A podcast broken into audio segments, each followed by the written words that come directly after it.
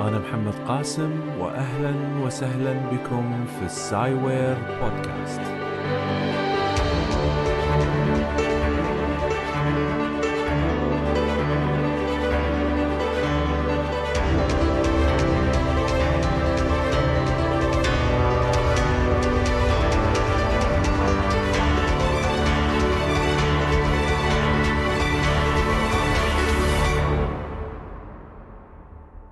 امسك قلم الرصاص بيدك انظر إلى الطرف المدبب الرمادي الداكن اللون. ما هو هذا الشيء؟ لا طبعا هذا الطرف المدبب الذي تقوم ببريه باستخدام المبراة ليس برصاص إنه مكون من مادة الجرافايت المخلوط مع الطين. حينما يلامس طرف القلم الورقة وتحرك القلم عليها فإنه يترك أثر رمادي اللون. وبكل سهولة بإمكانك مسحه باستخدام الممحاة. هذه المادة الرمادية التي خلفت على الورقة هي ذاتها مادة الجرافايت. وهي عبارة عن طبقات فوق طبقات من شرائح الكربون. لو أنك نظرت إليها بالمجهر الإلكتروني الماسح وكبرتها مليوني مرة سترى صورة مدهشة إنها ذرات الكربون وهي مرتبطة مع بعضها ببعض بحيث تشابه الشباك المستخدمة في الحظائر والتي تكون فيها الأسلاك متشابكة بشكل سداسي الأضلاع. تستطيع أن تقارنها مع شكل خلية النحل المكونة من خلايا سداسية الشكل. سترى طبقات من هذه الخلايا فوق بعضها البعض. لو إنك استطعت الحصول على طبقة واحدة من الجرافايت فإن هذه الطبقة الرقيقة الثنائية الأبعاد يطلق عليها اسم جرافين وهي من أهم مواد العصر لأنها أقوى من الفولاذ وزنا بوزن وهي موصل كهربائي أفضل بكثير من العديد من الموصلات التي نستخدمها اليوم وهي موصل حراري عالي الكفاءة بالإضافة لكونها مرنة وشفافة.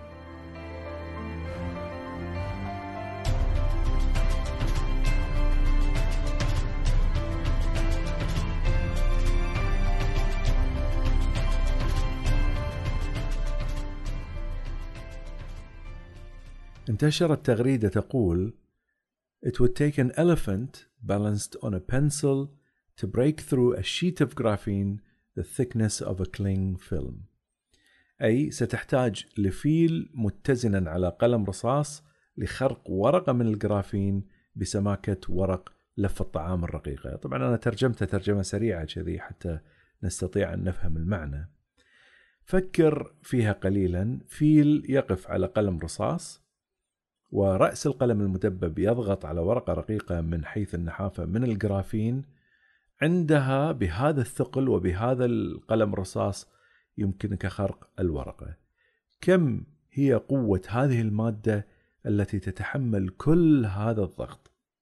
أصل هذه المعلومة هي من البروفيسور جيمس هون من جامعة كولومبيا بقسم الميكانيكا وفي تحليل لما قال البروفيسور جيمس في مجلة ال Scientific American الكاتب توصل إلى أن مثل هذه التجربة والتي تشتمل على الفيل وقلم الرصاص لا يمكنها التحقق إلا إذا كان قلم الرصاص مصنوع من أنابيب الكربون النانوية والتي هي بالأساس مصنوعة من الجرافين. وكذلك فإن حمل الفيل على الجرافين يحتاج إلى لفه بورقة من الجرافين حتى يمكن إنزاله على مؤخرة القلم التي تقف على ورقة الجرافين النحيفة الرقيقة. يعني أي أنه ما تحتاجه لكي تقوم بهذه التجربة الذهنية. هي أوراق من الجرافين ومواد من الجرافين حتى تستطيع حتى أنك تركب الفيل تضع الفيل على القلم وأيضا تضع القلم على سطح الورقة الرقيقة من الجرافين. العلماء يعملون على تحضير مادة الجرافين في المختبر وسترى قريبا أجهزة متقدمة جدا تعتمد عليه. منها ما هو مرتبط بالكمبيوتر حيث ستنشأ ترانزستورات صغيرة جدا بالمقارنة مع ما لدينا اليوم. وهي أصلا يعني الترانزستورات اليوم بحد ذاتها ميكروسكوبية أو نانوية الحجم. الترانزستورات يعني يمكن في بعض المستمعين لا يعرفون ما هو الترانزستور. بشكل عام الترانزستور هي هو هو جهاز إلكتروني بسيط صغير أو آه، مكون إلكتروني صغير. موجود في أغلب الأجهزة الإلكترونية التي تستخدمها اليوم، يعني قل ما تجد جهاز لا يحتوي على الترانزستور بشكل أو بآخر. على سبيل المثال الكمبيوتر اليوم يحتوي على مليارات المليارات من الترانزستورات في المعالج اللي موجود في داخلها. هذه كواحدة من الأمثلة، الراديو موجود فيه، السيارة موجود فيها، كل كل شيء يخطر على بالك حتى تلفونك موجود فيه مليارات الترانزستورات بالداخل. آه، وهذه واحدة من الأشياء اللي أنا أدرسها في خلال الكورسات اللي أقدمها في الكلية عندنا. ومن المنتجات أيضا ما هو متعلق بالأضواء سواء تلك الصغيرة التي تراها في كل مكان اليوم. اليوم هناك أضواء كثيرة تعمل على ال وهي أضواء قوية. والجرافين سيكون من ضمن هذه الأضواء. يعني سيكون حتى في الأضواء المنزلية. ليش؟ لأن كفاءتها عالية جداً. وتوفر الكهرباء بقدر 10% من أفضل الأضواء الحالية. وهي أيضا تدوم لفترات طويلة جدا وكذلك في الأضواء أيضا مرتبطة مباشرة بالتلفزيونات وشاشات الكمبيوتر لذلك سيكون الجرافين مادة خام ممتازة لتصنيع الشاشات. ولأن الجرافين هي مادة قوية وفي نفس الوقت مادة خفيفة الوزن فهذا يعني أنه سيستخدم في منتجات فضائية بالدرجة الأولى من هالمراكب الفضائية أو من الممكن أن تدمج مع مواد أخرى مثل البلاستيك لإنتاج مختلف أنواع الحاويات الخفيفة الصلبة. وعلى فكرة يعني حتى هناك قرأت هذا على السريع يعني لم يكن آه، هناك تدقيق في البحث على هالمعلومة هذه ولكني قرأت أن هناك آه، مضارب التنس نفسها. الآن هناك شركة تصنع مضارب التنس فيها من آه، مادة الجرافين بحيث انه تغير من معادلة الوزن في بداخل هذا المضرب بحيث يكون هناك توازن بين الممسك وبين طرف المضرب نفسه. وأيضا بما إن الجرافين هي مادة قوية ومرنة في نفس الوقت فسنرى في المستقبل أجهزة مرنة بحيث تنطوي على على نفسها من غير أن تنكسر. مثل هذه التكنولوجيا تساهم في تكوين شاشات كبيرة يمكن لفها وتخزينها في أماكن صغيرة، يعني إحنا دائما نحلم ونرى هذه اللقطات المستقبلية التي تكون فيها الشاشه مطوية. ونتمنى أن يكون لدينا هذا النوع من الشاشات ولكن إلى الآن لم يحدث، ربما شاهدنا بعض أنواع الشاشات التي تكون نوعا ما ملتفة اللي هي شاشات السامسونج. الآن تباع بالأسواق. ولكن هذه تستطيع أنت أن تمسك الشاشة وتلفها أو يعني تدخلها بداخل جهاز ملتفة بحيث أنه آه، تنطوي وممكن أنه تخبأ في أماكن صغيرة. هذه كلها موجودة في أحلامنا ولكن لم تتحقق إلى الآن مع وجود مادة الجرافين سيمكننا تحقيق هذه هذا النوع من الشاشات. وقد صنعت جامعة كامبريدج شاشة مرنة من الجرافين تشابه الورقة الإلكترونية والتي تصنع منها شاشات الكندل من الأمازون اللي هي تكون عادة أبيض وأسود. ليست شاشات ملونة ولكنها آه هذه الشاشات تبقى مضاءة من غير الحاجة لبطارية يعني بمجرد أن تشعلها وتظهر الحروف عليها لا تحتاج أن آه، توفر لها الطاقة حتى تبقي على الكلمات. فصنعت شاشة من هذا القبيل وهذه الشاشة كانت مرنة وأنا وضعت لها لقطة موجودة على ال Sciwarepod dot com تستطيع مراجعة الصفحة لترى هذه الشاشة. وكذلك أيضا شركة سامسونج أيضا صنعت شاشة منه ويبدو أن التوجه في هذا الجانب قوي خصوصا لمرونة الجرافين. بالإضافة لذلك فالجرافين سيستخدم لصناعة البطاريات وفلاتر لتحلية الماء ودروع مضادة للرصاص وربما سمعت عن أنابيب الكربون النانوية وهي عبارة عن جرافين مطوي. طبعا إحنا نتكلم الآن إلى مستوى مستوى الذرات. فاذا مطوي على مستوى الذرات. لا نفكر أنه مطوي إن واحد يمسك الجرافين ويطويه بإيده. هذا موضوع آخر بالنسبة للشاشات. الآن نتكلم عن أنابيب نانوية صغيرة جدا جدا مطوية من مادة الجرافين لتشكل أسطوانة وهذه أيضا تعتبر من أقوى المواد على الإطلاق فاذا ممكن صناعتها من مادة الجرافين وإن كانت قد صنعت قبل فترة ولا زال العلماء يعملون عليها. ولكون الجرافين مادة مهمة في التطبيقات العملية اللي تكلمنا عنها قبل قليل إلا أنها مادة دسمة وأرض خصبة للدراسات الفيزيائية ففيه من الخواص ما لا تمتلكه مادة واحدة في نفس الوقت. قد تكون هناك مادة شفافة ومرنة ولكن لن تكون بقوة الجرافين. قد تكون هناك مادة قوية وشفافة ولكن ربما لن تكون موصلة كهربائيا؟ وقد تكون هناك مواد شفافة ومرنة وموصلة ولكنها لا تستطيع أن تمرر الضوء بأطيافه من الأشعة فوق البنفسجية إلى تحت الحمراء؟ فالجرافين يستطيع أن يمرر كل أنواع هذه الأشعة. أضف لذلك الكربون الذي يكون الجرافين هو رابع أكثر مادة موجودة في الكون وهي مادة رخيصة ومناسبة بيئيا.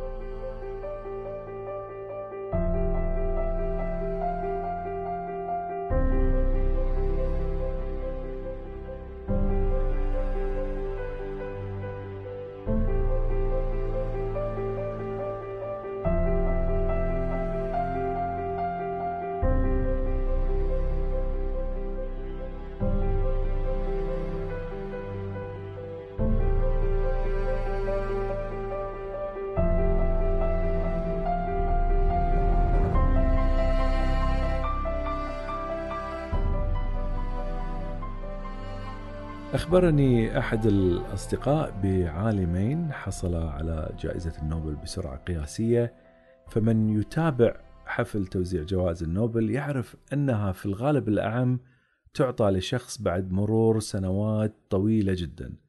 وكذلك فإن من المستغرب أيضا أن التجربة التي أقيمت والتي كانت سببا في الحصول على جائزة نوبل كانت من البساطة إلى درجة أنني شعرت أنه لا يمكن أن تقدم لها الجائزة. لم أصدق صديقي حينما ذكر لي تفاصيل التجربة ولا يزال هو يسخر مني في هذا الموضوع فبقيت اناقشه وأنكر عليه كلامه حتى بحثت في الموضوع من عدة مصادر على الإنترنت وعلمت أنه صادق. النقاش الذي كان يدور بيني وبين صديقي كان حول مادة الجرافين. فقد حصل العالمان أندري جايم وكونستانتين نوفسلوف على جائزة النوبل لاكتشافهما مادة الجرافين. الجرافين هي طبقة ثنائية الأبعاد تستخلص من مادة الجرافايت المقصود طبعا بكونها ثنائية الأبعاد هي أنها مكونة من طبقة واحدة من الذرات المرتبطة مع بعضها البعض ليس من السهل طبعا الحصول على مادة مكونة من طبقة واحدة من الذرات ولكن أنا في أثناء نقاشي قبلت بأن العلماء بطريقة ما حصلوا على مادة ثنائية الأبعاد. إلى هذا الحد لا توجد أي مشكلة في النقاش. إنما المشكلة تكمن في أن العلماء استطاعوا أن يكونوا مادة الجرافين باستخدام لاصق ذلك اللاصق الذي نستخدمه أنا وأنت لإلصاق القرطاسيات في المدرسة. إنه اللاصق الشفاف سكوتش تيب. بل أكثر من هذا العالمان استلما جائزة النوبل بسرعة خاطفة ففي تاريخ جائزة النوبل لم يحصل إلا عدد ضئيل من العلماء على الجائزة بهذه السرعة. وقد بحثت في الموضوع فلم أجد سوى شخص واحد أخذ الجائزة خلال سنة واحدة بعد نشر لبحثه. طبعا قد يكون هناك آخرين ولكن ستجد صعوبة في تحديدهم. لو تنظر في سيرة العلماء الذين حصلوا على جائزة نوبل ستجد أن الكثير منهم ما حصل عليها إلا في نهاية عمره. خذ على سبيل المثال بيتر هيجز مكتشف ال Higgs boson حصل على جائزة نوبل بعد نشره لبحثه في بداية الستينات واستلم جائزته سنة 2013 وحتى أينشتاين نشر ورقته العلمية عن قانون التأثير الكهروضوئي The Law of Photoelectric Effect سنة 1902 وحصل على جائزة النوبل سنة 1921 أما بالنسبة لأندري جايم وكونستانتين نوفسلوف فنشروا أو نشر البحث سنة 2004 وحصل على جائزة النوبل سنة 2010 ست سنوات.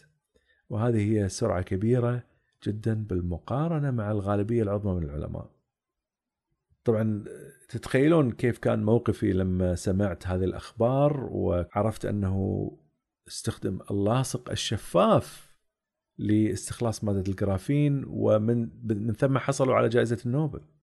يعني فعلا الواحد لما يفكر في الموضوع هذا لن يأخذ الموضوع بجدية إلا أن يكتشف أنه فعلا حصل هذا الشيء بهذه الطريقة. طب نتساءل لماذا قدمت جائزة النوبل بهذه السرعة؟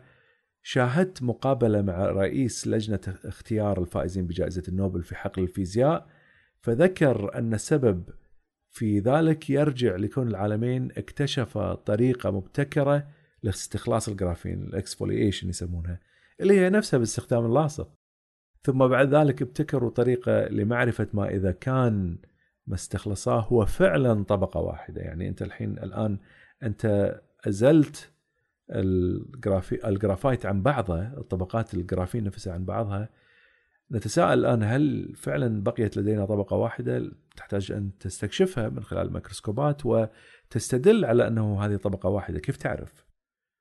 okay وبالتالي آه، فعلا هم حصلوا أو حصل على طبقة واحدة فعلا. لا ننسى أن العلماء حاولوا الحصول على الجرافين تطبيقيا بعد أن اكتشفوه نظريا. لكنهم لم يتمكنوا من ذلك فبقي قيد العلم النظري لفترة طويلة. بعد ذلك استطاع معرفة الخواص الكهربائية للجرافين وهذه أيضا كانت قضية مهمة ذكرها رئيس اللجنة لاختيار الفائزين. فاذا طريقة ال exfoliation أو الاستخلاص وخواص الجرافين الكهربائية.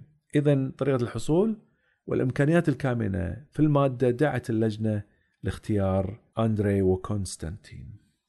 إضافة لسرعة الحصول على جائزة النوبل على بحث يعتمد على لاصق أندري جايم حصل على جائزة ال Ig Nobel أيضا وهي الجائزة التي تقدم للأبحاث التي تضحكك وبعد ذلك تجعلك تفكر. تقام هذه الحفلات حفلات ال Ig Nobel في الولايات المتحدة الأمريكية في جامعة هارفارد وهي عبارة عن جائزة ساخرة تقدم للمشاركين الحفل باكمله ساخر ويقدم أسخف أنواع البحوث مثل البحث عن سبب انكسار عود السباجيتي في عدة أماكن عند ثانية أو بحث عن السبب الذي يمنع الطائر النقار من الإصابة بالصداع بعد نقره للخشب آلاف المرات يوميا أو بحث عما يحدث بداخل مخ شخص يرى صورة النبي عيسى عليه السلام على شريحة من التوست مثلا أو بحث يبين أن البقرة كلما رقدت على الأرض لفترة أطول كلما كانت فرص قيامها أكبر. ولكن إن كانت واقفة فمن الصعب التنبؤ بوقت جلوسها. أو الاكتشاف الذي يبين أن بعض الأصحاء لديهم القدرة على الركض بسرعة كافية للمشي على الماء لو أنهم كانوا هم والماء على سطح القمر. وقد أعددت حلقة كاملة قديمة آه، في Sciware بودكاست عن جائزة ال Ig Nobel في آه، أوائل الأيام. حصل أندري جايم على جائزة ال Ig Nobel سنة 2000 لسبب ربما يعتقد البعض أنه مضحك ولكن ستجد أن التفكير هو الصفة الغالبة على بحثه فقد استطاع أن يرفع ضفدع باستخدام المجال المغناطيسي مثل ما لما ترى رواد المحطة الفضائية الدولية وهم يسبحون في المركبة في الفضاء. فعلا لما تشاهد هذه اللقطة وهي موجودة على اليوتيوب وأيضا على cyberpod.wordpress.com سترى كيف أن الضفدع يطير باستخدام التكنولوجيا التي آه، يعني أسس لها خلينا نقول آه، أندري. نشر بحثه سنة 1997 في شهر أبريل. فاعتقد الناس أن البحث كان مجرد كذبة أبريل. ثم بعد ذلك اكتشفوا أنه حقيقي فقد استخدم مجال مغناطيسي يعادل 16 تسلا وهو عالي جدا. لرفع الضفدع بحيث تنافرت القوة المغناطيسية الخفيفة الموجودة في ماء جسم الضفدع مع المغناطيسات الهائلة. من الواضح أن أندري لا يبحث في الأمور التقليدية ويحب أن يبحث في أمور غير متوقعة.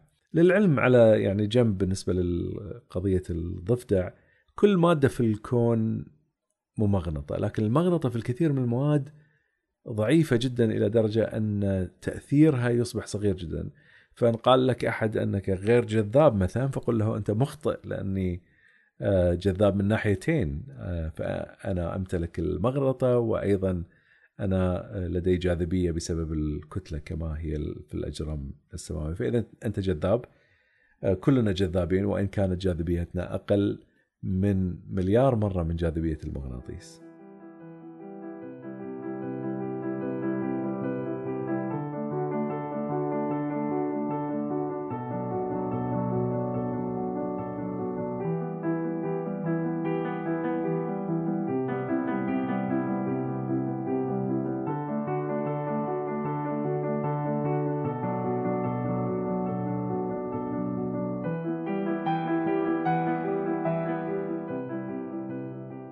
نعود مرة أخرى إلى ماهية الجرافين. كما ذكرت الجرافين عبارة عن ذرات من الكربون مرتبطة مع بعضها البعض بحيث تكون شكل سداسي.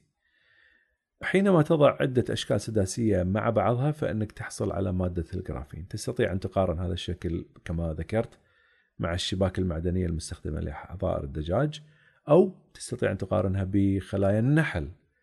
تخيل الشبك على أرضية مسطحة هكذا يكون الجرافين. وهو عبارة عن ذرات من الكربون مرتبطة مع بعضها بحيث تتكون مادة ثنائية الأبعاد. وبعبارة أخرى فإن المادة يكون ارتفاعها قدر ذرة واحدة وهي سماكة ذرة الكربون. قارن هذا مع سماكة ورقة القصدير. أو الألمنيوم في واقع الأمر المستخدم للف الأطعمة في المطبخ. هذه الورقة النحيفة تتكون من 200 ألف ذرة تقريبا فوق بعضها البعض آه، بعرض سماكة الورقة. تخيل لو أن لدينا ورقة وتكون سماكتها ذرة واحدة. هذا ما استطاع العلماء الحصول عليه بالنسبة لمادة الجرافين. من الناحية العلمية فإن الجرافين كانت مادة معروفة من الناحية النظرية وقد سبق اكتشاف اكتشافه نظريا قبل أن يتكون في المختبر. ولكن استخلاصه كان أمر صعب بل أن المادة كانت مكتشفة حتى هنا وهناك يعني حتى أنه في المختبر وجدت هذه المادة وقد شاهد العلماء وجودها تحت المجهر وكتب عنها بعض الأوراق العلمية هنا وهناك. وقد حصل عليها يعني أقصد طبقة من الجرافين من خلال زراعتها على مواد أخرى ولكن كانت من الصعوبة والتكلفة ولإحتوائها على شوائب أنها لم تكن مناسبة لا للتطبيقات ولا للأبحاث العلمية. كيف تعدين الجرافين في المنزل؟ حتى تصنعي طبقة من الجرافين أحضري مادة الجرافايت وأحضري لاصق. اللاصق ال Scotch tape اللي تكلمنا عنه لاصق الأوراق القرطاسية. ضعي قطعة صغيرة من الجرافين على الجانب من اللاصق ثم اطوي اللاصق على نفسه بحيث يلتصق الجانبين مع بعضهم بحيث يمسك اللاصق بطرفي الجرافايت. بعد ذلك انزع اللاصق ستجدين على جانبيه قطع من الجرافايت منتزعة من القطعة الأصلية.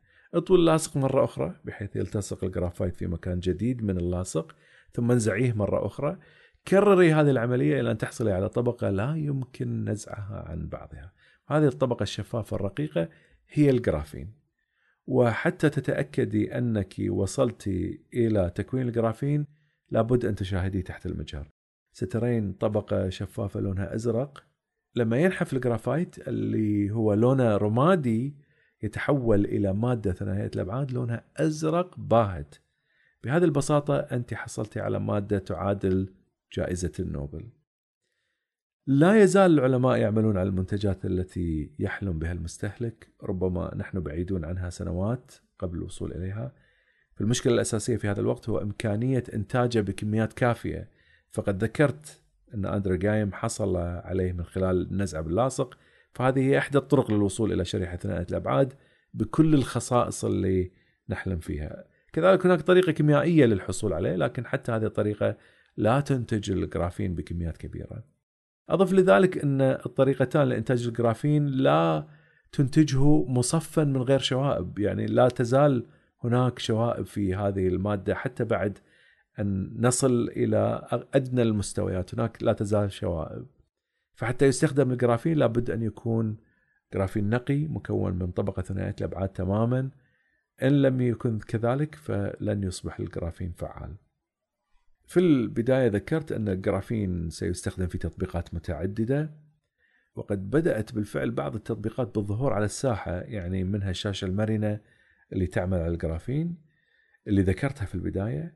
لكن أغلب الأشياء الأخرى لا يزال في المختبرات لا يعلم متى ستبدأ هذه التطبيقات بالظهور ومتى سيتم بيعها في الأسواق. قد تبدأ تظهر ونحن لا نشعر أيضا حتى يعني صحيح أن هناك الزخم العلمي الكبير بالنسبة لهذه المادة لكنه أحيانا نواجه مشكلة معرفة أي من المنتجات تحتوي على هذه المادة بعد فترة تصبح هذه المادة أمر طبيعي وخصوصا إن هناك شركات هائلة كثيرة بدأت بتحريك الموضوع وتريد أن تنتج الجرافين بكميات كبيرة.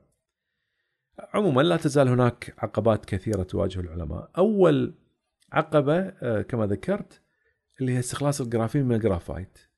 صح أندري جايم ونوفوسيلوف استخلصوا الجرافين باستخدام اللاصق ولكن يجب أن لا ننخدع فهذه الفكرة وإن استطاعت أن تأتي لعلماء الفيزياء بشيء لم يكونوا يحلموا بالحصول عليه إلا أن استخدام هذه الطريقة لإنتاج كميات وافرة من الجرافين أمر مستبعد.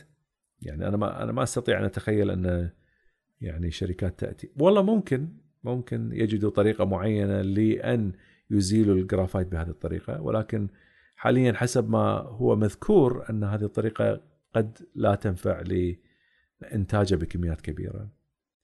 وهذه تأتي بكميات ميكروسكوبيه آه، تكفي للأبحاث وتكفي أيضا ربما لمنتج تجريبي لكنها لا تكفي للاستهلاك البشري العام الضخم. هناك شركات جادة تعمل الآن لانتاجه بكميات كبيرة سنعرف في المستقبل مدى نجاح نجاح هذه الشركات. أضف لذلك فإنه حتى وإن توفرت طريقة لاستخدام اللاصق أو طرق كيميائية أخرى لإنتاج الجرافين من الصعب الحصول على الجرافين النقي فمثل هذه الطرق لا تنتج جرافين نقي تكون خواصة آه، المتوقعة شيء آخر أود أني أذكره وهو لما نذكر أن الجرافين هو أقوى 200 مرة من الفولاذ لا يعني أنه سيأتي اليوم أن تستبدل باب خزينتك بالجرافين.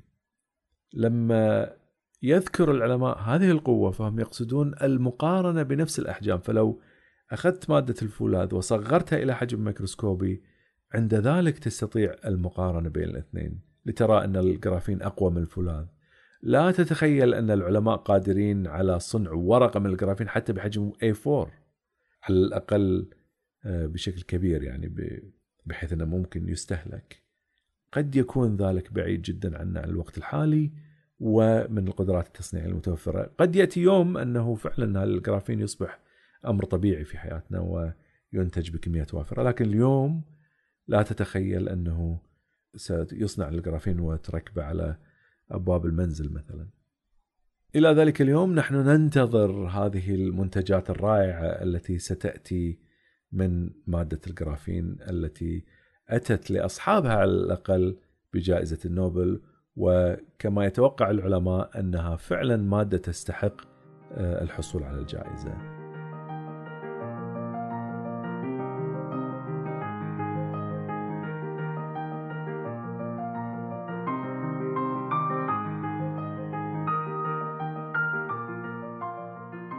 اليوم لأن الموضوع كان قصير فقررت أنني أضع بعض الأخبار المتفرقة وهذه الأخبار تستطيع أيضا أن تحصل عليها من موقع ال Sciware dot net وليس Sciwarepod dot WordPress dot com أو Sciwarepod dot com هذا موقع للبودكاست نفسه ولكن هناك الموقع الإخباري الذي أضع عليه الأخبار المتفرقة العلمية وهذه هي الأخبار اللي أنا كتبتها هناك وأنقلها إليكم الآن لمن لا يستطيع الوصول إلى الصفحة أو ربما يحب أن يستمع إلى الأخبار بدلا من أن يقرأها.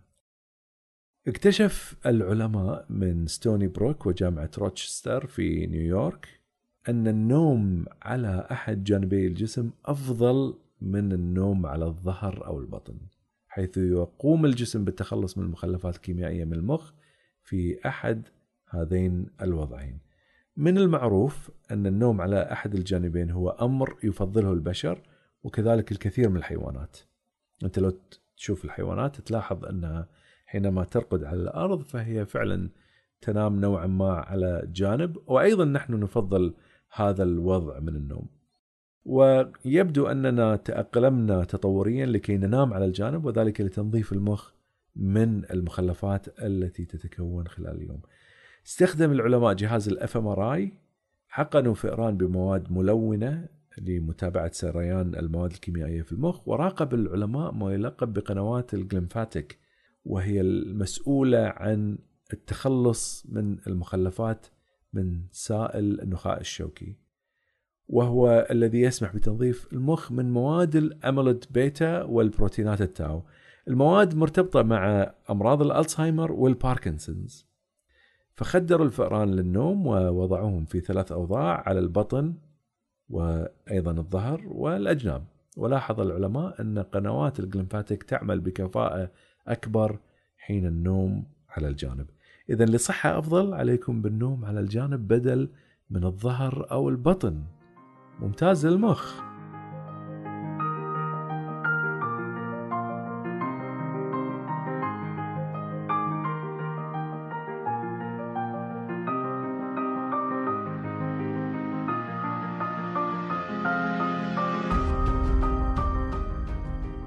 وفي أغرب خبر يمكن قرأته أو أكثر خبر جاذبية ولاية كاليفورنيا تعاني من نقص شديد من الماء هذا العام.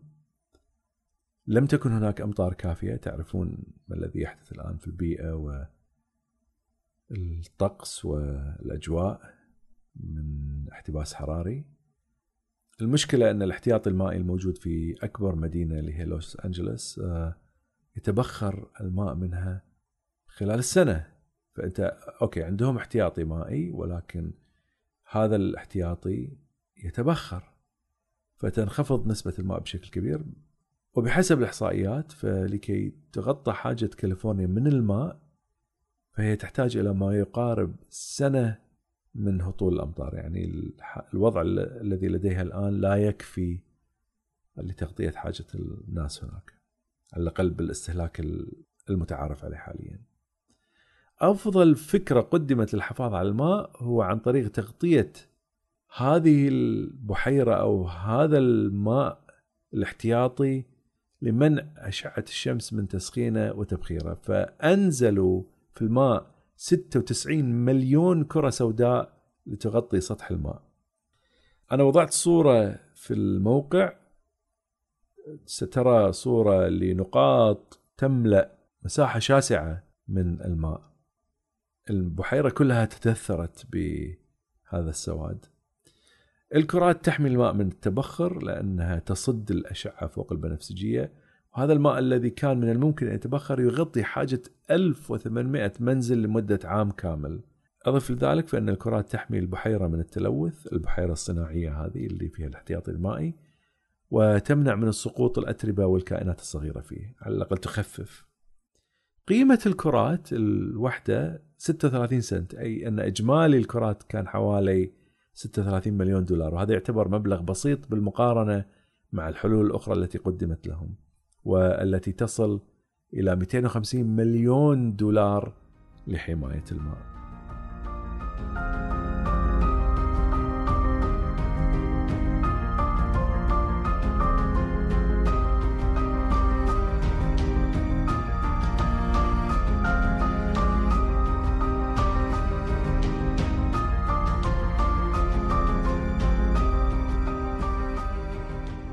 وفي الخبر الأخير وهو خبر يخصني أنا وخبر يشرفني أن أكون من ضمنه وهو خبر نشر في مجلة ال Nature Middle East ال Nature أنا ذكرتها عدة مرات في السابق في حلقات كثيرة حينما أعود وأعتمد على مرجع ال Nature magazine فهو مرجع قوي جدا ويحترم ومحترم جدا من العالم كله.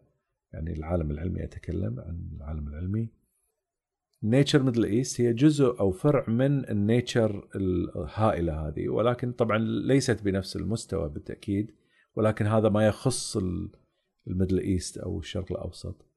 فعموما آه، هم كتبوا مقالة تشتمل على ستة أشخاص من ضمنهم أنا آه، وهي عن محمد النزار وعلياء غاد أو جاد ونضال القسوم وإسلام حسين ومعن كتان ومحمد قاسم اللي هو أنا. إن شاء الله ذكرت الأسماء بشكل صحيح لأن الأسماء كانت مكتوبة باللغة الإنجليزية. وهؤلاء الشخصيات كلهم شخصيات تحب أو تنشر العلم وتتواصل مع المجتمع عن طريق شبكات التواصل الاجتماعي لنشر العلم وأيضا لإزالة الخرافات المنتشرة في العالم العلمي ودحض بعض الأكاذيب وغيرها من الأمور. سواء كانت هذه الأكاذيب في الجانب العلمي أو سواء كانت في أو في أي جانب آخر، إحنا نعتبر مصنفين بحسب النيتشر أننا نحن من هؤلاء الناس. وهذا شرف كبير بالنسبة لي وأيضا أود أن أقدم لكم أنتم الشكر للمتابعة ول يعني قد يكون بطريقة غير مباشرة انه أنكم أنتم أوصلتمونا إلى هذه المكانه اللي صراحة لا يعني لا أجد نفسي أستحقها ولكن شكرا لكم جميعا وشكر أيضا لكل العلماء أو الشخصيات المشاركة لنشر العلم. وهذا ما أتمناه أتمنى أنه يوم من الأيام نصل إلى مرحلة أن العلم يصبح جزء أساسي آه، من حياتنا. كما أن الدين أو السياسة أو الاقتصاد بهذا المستوى من الاهتمام من شعوبنا أتمنى أن يكون العلم بهذا المستوى وأكثر من ذلك كمان. يعني أتمنى أن نصل إلى مرحلة أنه العلم يصبح حديثنا اليومي. إن أصبحنا بهذا إن تمكنا من نشر العلم وتحبيبكم فيه فهذا صراحة سيكون شرف كبير لنا ونحن سعيدون بذلك وإن شاء الله يتحقق. وشكرا جزيلا لكم وساضع أيضا روابط لهذا الموضوع على Sciware dot com حتى تستطيع أن تقرأ عن الخبر. خبر باللغة الإنجليزية. من يريد أن يتابع يستطيع أن يتابع هناك. ولا تنسوا أن تتابعون المواقع الشخصية لي اللي هي الشخصية والعلمية اللي هي أم قاسم M Q A S I M على التويتر. هذه at M Q A S I M أيضا Sciware اللي هو www.facebook.com Sciware وأيضا هناك موقع Sciwarepod.com وموقع نت مواقع متعددة ولكن كل موقع له خصوصيته الخاصة. فأرجو المتابعة وشكرا لكم لمتابعتكم للسايبر بودكاست